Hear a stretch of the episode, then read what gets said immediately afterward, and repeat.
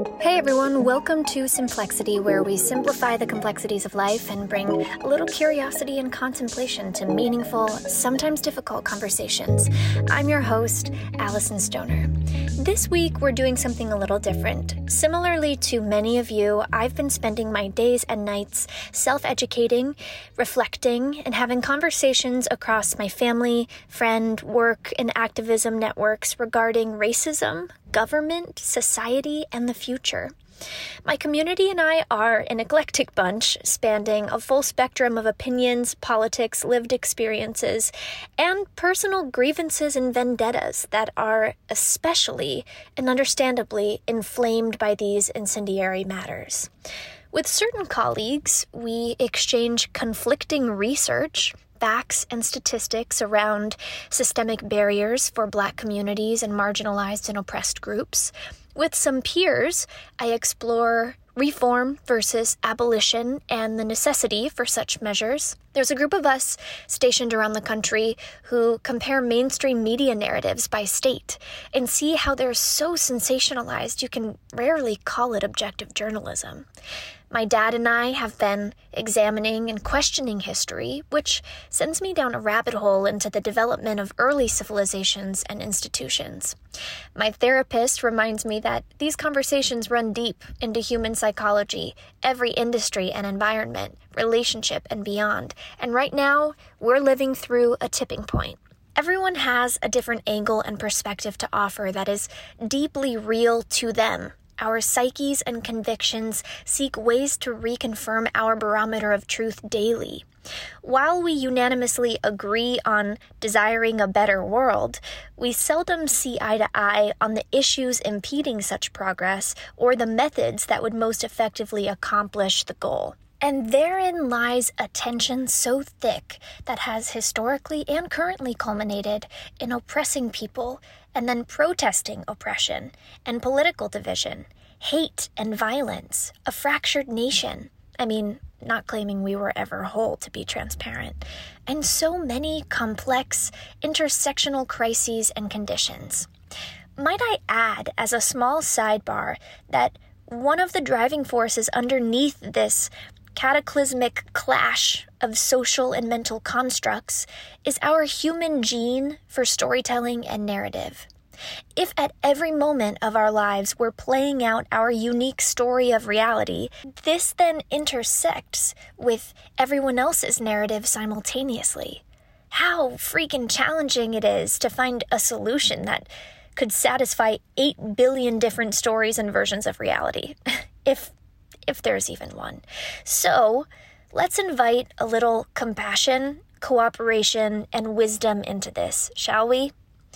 Some people wish to skip straight from centuries old oppression to peaceful reconciliation overnight, avoiding confrontation, conflict, taking accountability, and everything else in the middle. But we cannot skip the many warranted, natural, messy, sometimes explosive steps that happen before reaching a place of genuine equality and equity, where everyone has been equally heard, respected, and afforded access and opportunity.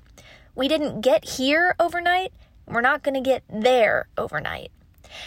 As a contemplative myself, I pay keen attention to the folks who are not afraid to look inward to process their own role in the ecosystem of change, at the heart level, head level, and hands level, to see with greater honesty how their ideas, choices, and behaviors have been affecting everyone and everything around them, for better and horribly worse. I've had many nights recently of flat out debilitating shame, but I recognize the importance of not staying there and moving through it. I also clue into folks who can share an aerial view as to how movements and societies tend to morph over time. This can give us a little context for when we're on the ground in the thick of it, so we don't let every individual thing set us off into a spiral or mistake the individual pieces for the whole. We are definitely in a period of needing to learn how to quickly course correct as new information comes in. You could call it a time of deflating the ego in order to embrace a more conclusive and complete understanding of reality across the board.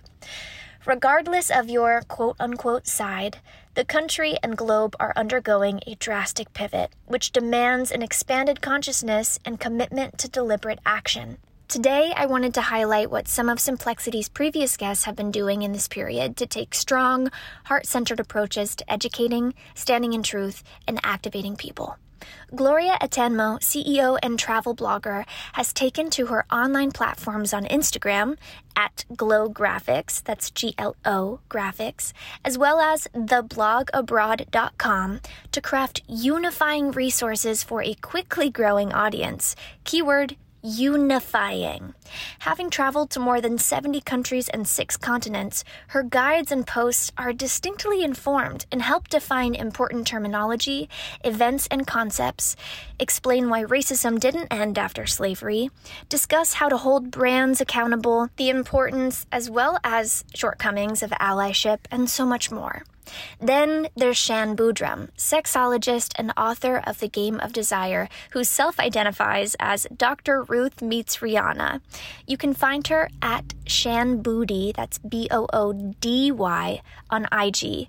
As a mixed race woman, she has been candid about her exploration of colorism and the challenge of being asked by companies to speak on the Black experience, and how sex, love, and relationships play into conversations of race and activism. Finally, India Carney, one of the world's greatest singer songwriter musicians and Simplexity's first ever musical guest, who you can follow at India underscore Carney, C A R N E Y, is using her superpower of music and art to find gratitude, dignity, and determination in a period that could easily lead to hopelessness. When cold facts and sterile news clips only strengthen rage or apathy, her raw voice shines through like a light beam, something so brave and courageous.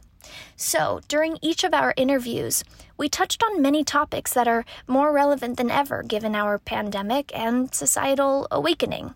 So, I wanted to revisit a few moments and present some new food for thought as to how they tie into today. Starting with Gloria, in addition to discussing being first generation Nigerian American through her comedy skits and the loneliness of deep self exploration, her experience with hospitalization, and traveling as a solo black woman where strangers touch her hair and kids pick up dirt and rub it on her skin to show her it's the same color.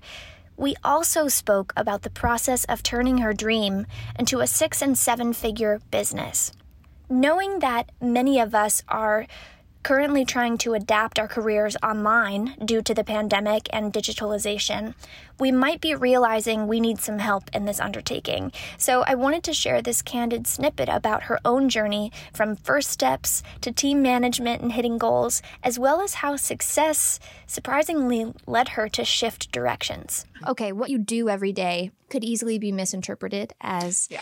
just writing words course, on a course. blog and domain.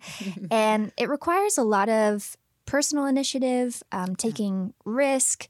There's a lot of discipline. Right. I want to point out that you are not only a curator, you're not only an artist and storyteller, you're also handling the business side, the pitching, yeah. the negotiating, especially in the beginning when right. you're your entire team. Absolutely. But then later, as you expand, you're mm-hmm. adding people and you have to learn the art of delegation, yes. which I ugh, am learning right now.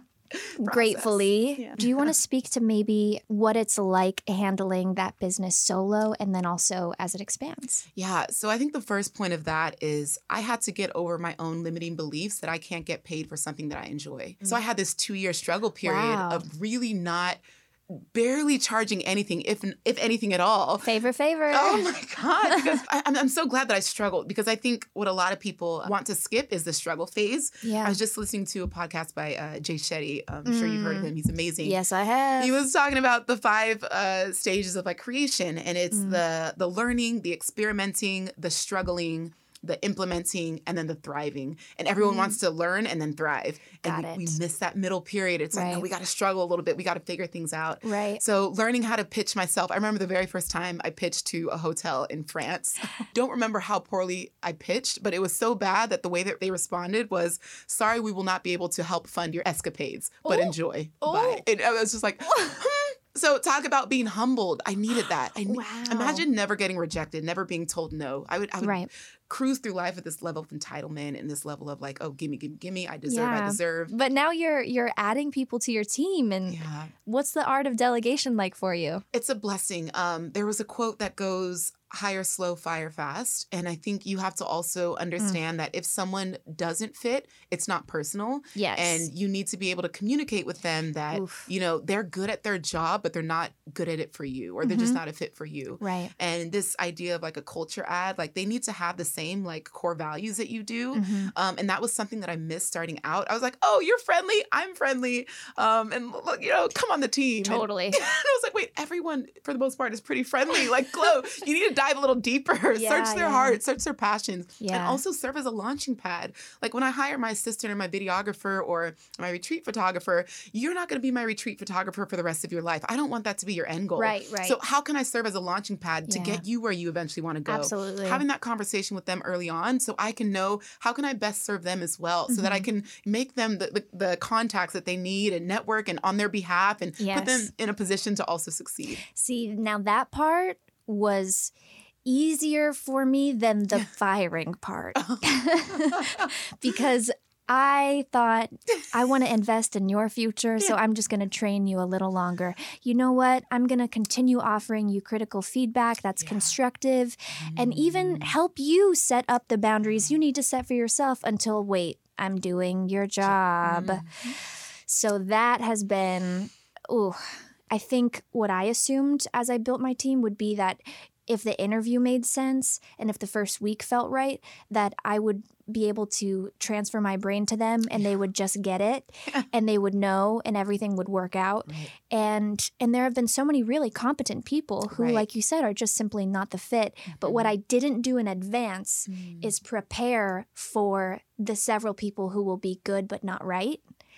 So I tried to make bigger business launches and moves. Mm before that team framework, yeah, was mm. right where it needed to be. Yeah, and it's all just that I'd confess. I will say that's probably the hardest part of entrepreneurship for me right now is mm. delegation and the team management. Yeah, because you could be having like a crappy day, but you need to be on for them. Mm. So like even if you wake up not feeling like oh, I just don't feel like having that team meeting, they need you. They need you to direct. Yes. So you need to be on for them at least for this hour that the call is happening, and yeah. then you know feel like crap for yourself the rest of the day. When I first skyped with you we immediately got into this idea of having keywords for your year. Mm. And you shared with me that you had two words that were the driving force behind 2019. I'm curious if you can share what those words were and yeah. why you theme your years this way. Yeah, absolutely. So, my two words this year are service and surprise. And I basically wanted to su- surprise myself in all the ways that I can serve others. Um, mm. I remember being in Jamaica last November, and like that was the first time my blog hit six figures. And that was, no, yeah, well, I never really dreamed past that. So, when you reach a wow. goal that you never dreamed past, you're like, wait, why don't I feel the way that I thought I should feel? And I had this like mm. moment of like this three week depression. I'm in Jamaica. I have this gorgeous Airbnb on the on the on the beach, but I'm like, and I and I see the revenue mark hit, and I'm like, I I don't feel how I thought I was supposed to feel. And mm. I go into this moment of just kind of like, again, isolation and just like soul searching. Like, what, what am I missing? Right. What have I not Check done? And I realized there's so many other people that wish they could be where I was that I'm not helping. And I'm like, all of this means nothing if I mm. can't bring people with me. And mm. so I'm mm. like, Glo, you need to create products. You need to start creating services that help people get to where you want to be. Um, mm. because that, and, and you start thinking more when you enter your 30s, because I'm 29 now. I turned 30 um, in March. And I was like, you start thinking about legacy more. And I'm like, what do I want my legacy to be? Because yeah. you can build all this like fame and wealth for yourself, but right. it means nothing if you don't find a way to help others. That part, legacy. And all of this means nothing if I can't bring people with me. Yes, aren't we all getting a chance to see just how hyper individualistic our American culture is and how sorely we pay for ignoring the interconnectedness of everything, for not taking a community centered approach to wellness, opportunity, and living? We tend to amplify the positives of being an individual with a unique destiny, but there are so many negative repercussions to letting that dominate our entire existence and awareness and institutions. As you reflect, what do you think about your legacy? What kind of ancestor do you want to be? Who are your ancestors? What are the best things that have been passed down intergenerationally? And what are the worst? Glo and I dive into plenty more, so check out her episode of Simplexity titled Confessions of a Travel Blogger and Self Made CEO.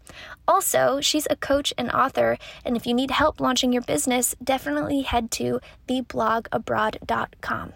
Now, shifting into another realm of this conversation which is the fact that we humans are born to bond and exist in relationship. And healthy relationships, including the one with ourselves, require vulnerability, intimacy, trust, all of which are difficult when we aren't honoring everyone's reality and experiences, or creating safe and brave spaces to process and grow and communicate. Sexual expression, desire, and passion make it even more personal, and each of us have our own backstories and relationship histories that are influenced by upbringing, culture, life events, and so many elements. Shan Boodram and I got into all kinds of juicy discussions about our sex education system, dating and compatibility, finding your flirting and seduction styles, understanding polyamory, discovering your sexual identity, commitment issues, and more. But for now, I wanted to share a clip here that introduces the idea of how sex looks different across cultures. Take a listen. Speaking of kind of culture and, and the dominant beliefs in our culture, what are they regarding sex and how does it vary in other cultures? Because I know there are benefits to cultures who are completely affirming of this sexual expression, and then that repression is also super unhealthy in, in other ways. Yeah, we live in an extreme dichotomized society, I think, mm. in North America, wherein that, to your point, sex is so pushed in your face in mm. the media.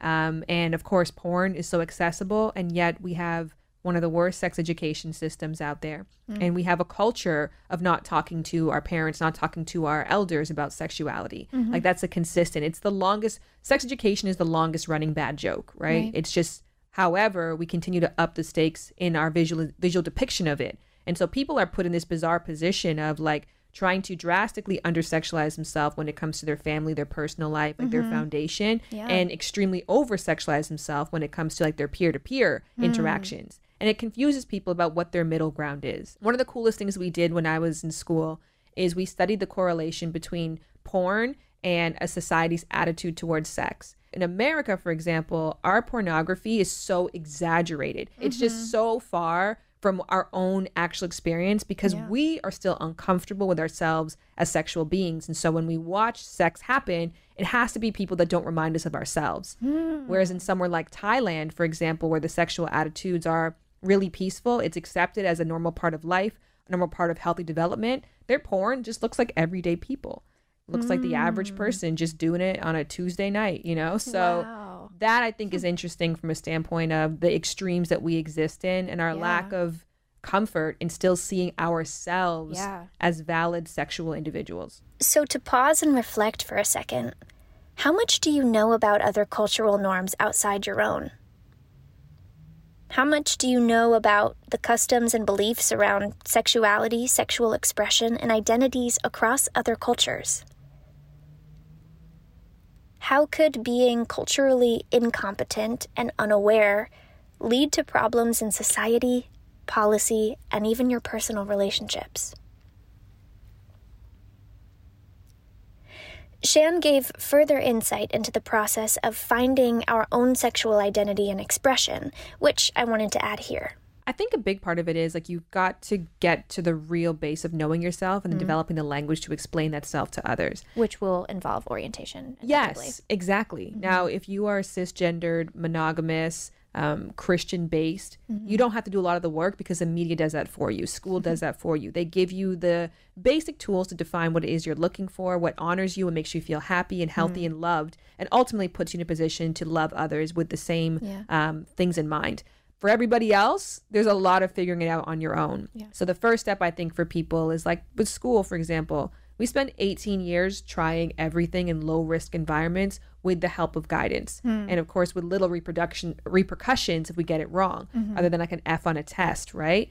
Um, and then you through those 18 years, you're like, okay, here's what feels good for me. Here's what doesn't. Here's where I excel. Here's where I notice I have to work on myself. Mm. But when it comes to sex, love, and relationships, we don't do any of that. Right. We just say go trial by error, figure it out. Right. And when people keep crashing and burning and not finding themselves feeling celebrated in their connections, we don't have tools for them to step back and say, okay, well, let's assess where you actually should be positioning yourself. Right. It's like being a doctor on day one. Right, right. That was such a helpful point for me to remember that the dominant culture of any place, which here in the US would be straight, Christian, monogamous, white, ends up informing the way sexuality, sex, the body, relationships, marriage, intimacy, and such are viewed. And anyone outside these identifiers may find the process of self discovery really confusing and disheartening given the lack of materials and positive representation or outcomes. So, bringing that into our current conversations, how might we increase our compassion for people who are not only different from us, but maybe facing, on average, greater challenges in terms of their authentic identity? I mean, really? And what does advocating for them with your voice look like or sound like? Shan is a wonderful expert you can lean on, so be sure to check out her book, The Game of Desire, and follow her at Shan Boody on Instagram. Our episode on Simplexity is the first and only episode that starts with the word sex, so you can't miss it.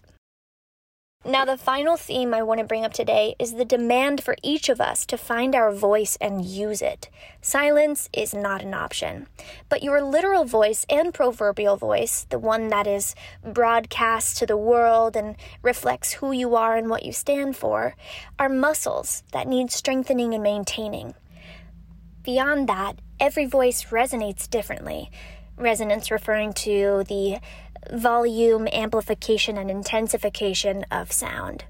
Also, did you know when you whisper, your vocal cords are strained and not coming together healthfully, which can cause fatigue and damage? How's that for a metaphor about using our voices? Many of us, for our own reasons, have been whispering in life. We have not learned how to speak up for ourselves or others, to speak out against injustice, to stand firm in who we are, and change the world with every fiber of our being. So, to this, India gave some tips and tricks in how she approaches difficult high notes, as well as metaphorical roadblocks and fears in life. Each voice is their own, its own. And so only you know how it feels, only you know when it's strained, and only you know when to stop. And you owe it to yourself when you're singing and in your daily life to know your boundaries. Um, and especially if it's a high note, like your example, if it hurts, something's wrong. I was talking to my mom the other day, and she was like, "Yeah, when you when you were a kid and you'd cry about something, it was because something was actually wrong. You weren't just this emotional kid who was just crying about everything. Something was actually wrong. And I started to analyze that in my life now, just like I still don't cry like that, but if I do, it's because something is wrong. So when something is wrong, what do you do to adjust? And there are different ways, um, but I think the key word is just adjust and, and don't feel shame in having to. But even with my students, I mean, ranges are all different. And it takes sometimes, maybe not a lifetime, but the voice matures as you do. So it takes time to overcome those areas. So adjust. And that's when I learned that it's okay to, for example, change the key. Change the key. What if we need to change the key we've been singing in? Not just to make it more comfortable, but to accomplish a new goal. Your voice is a tool, and silence isn't an option. For India, she honed this skill into a craft that now helps others find themselves in her music. Here she is talking briefly about baring her soul in order to find a shared catharsis and freedom with listeners. I think when I learned that my frustration, my my fight is not my own, meaning there everybody else is going through the same thing. Mm. So so me I, I started writing music as an outlet just to get my feelings out. But when I understood that other people are feeling those feelings, it gave me a lot more confidence to share it because perhaps somebody else is going through the same thing. Hmm. Um, I have a video out of God Forbid, and after it came out, I got so many messages about you have no idea that this is exactly what I'm going through. Hmm. And that's why music is so beautiful. Even even for the instrumental pieces that have no words, you can still feel emotion through that. Yeah. We get into all the nooks and crannies of the voice, so definitely be sure to check out her episode titled Finding and Using Your True Voice. Of course, it'd be a huge disservice not to showcase her incredible gift right here, so I invite you to listen to her honesty as she performs, feel what you feel, and ask yourself, what would it mean for you to enter this level of honesty with your voice? This one's called God Forbid, and I'm working on a record of mm. it that should come out at some point this year. So, yes, we'll be looking out. Thanks, girl.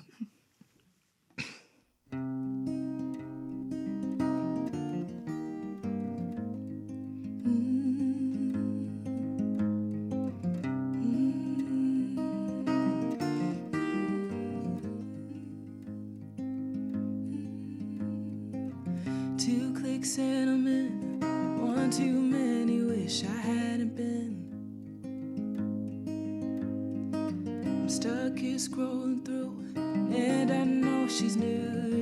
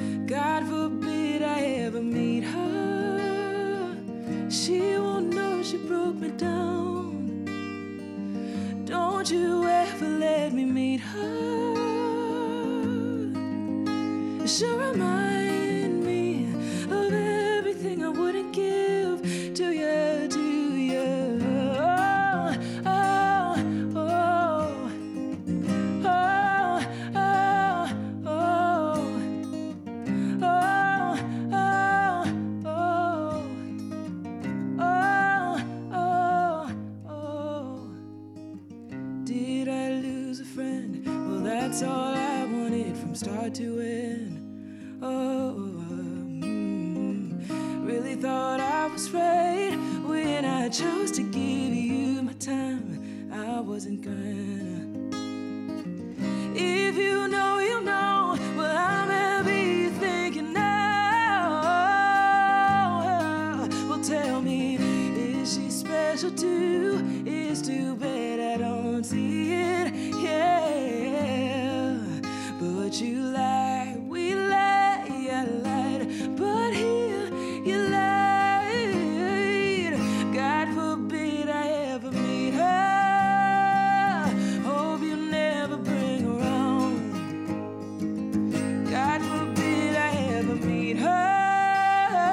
Never she broke me forbid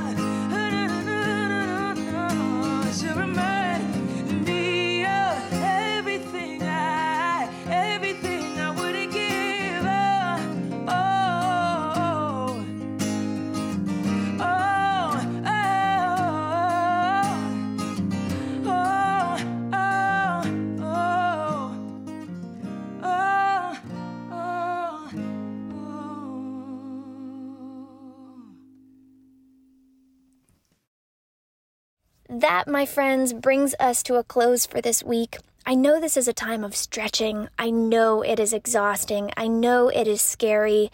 I know it is so many things I will never fully understand, including your experience.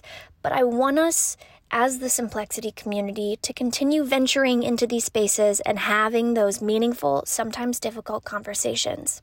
Instead of weekly mantras, I'm going to repeat questions I've asked throughout the episode. So take some time to reflect and please share your responses. Share this episode on IG and tag me at Alyson Stoner and at Simplexity Podcast. First, what is my legacy?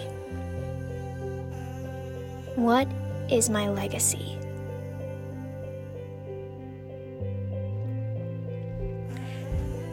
Second, how could being culturally incompetent and unaware lead to problems in society, policy, and even my personal relationships? How could being culturally incompetent and unaware lead to problems in society, policy, and even my personal relationships.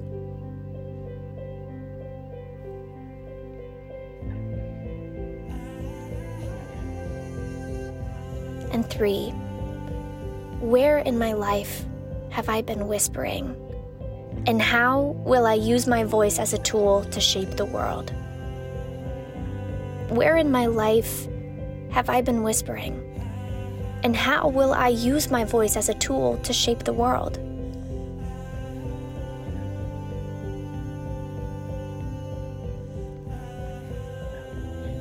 Thank you for listening. Be sure to share this with everybody and give it a like, give it a comment. Please do subscribe if you haven't already and leave a quick review.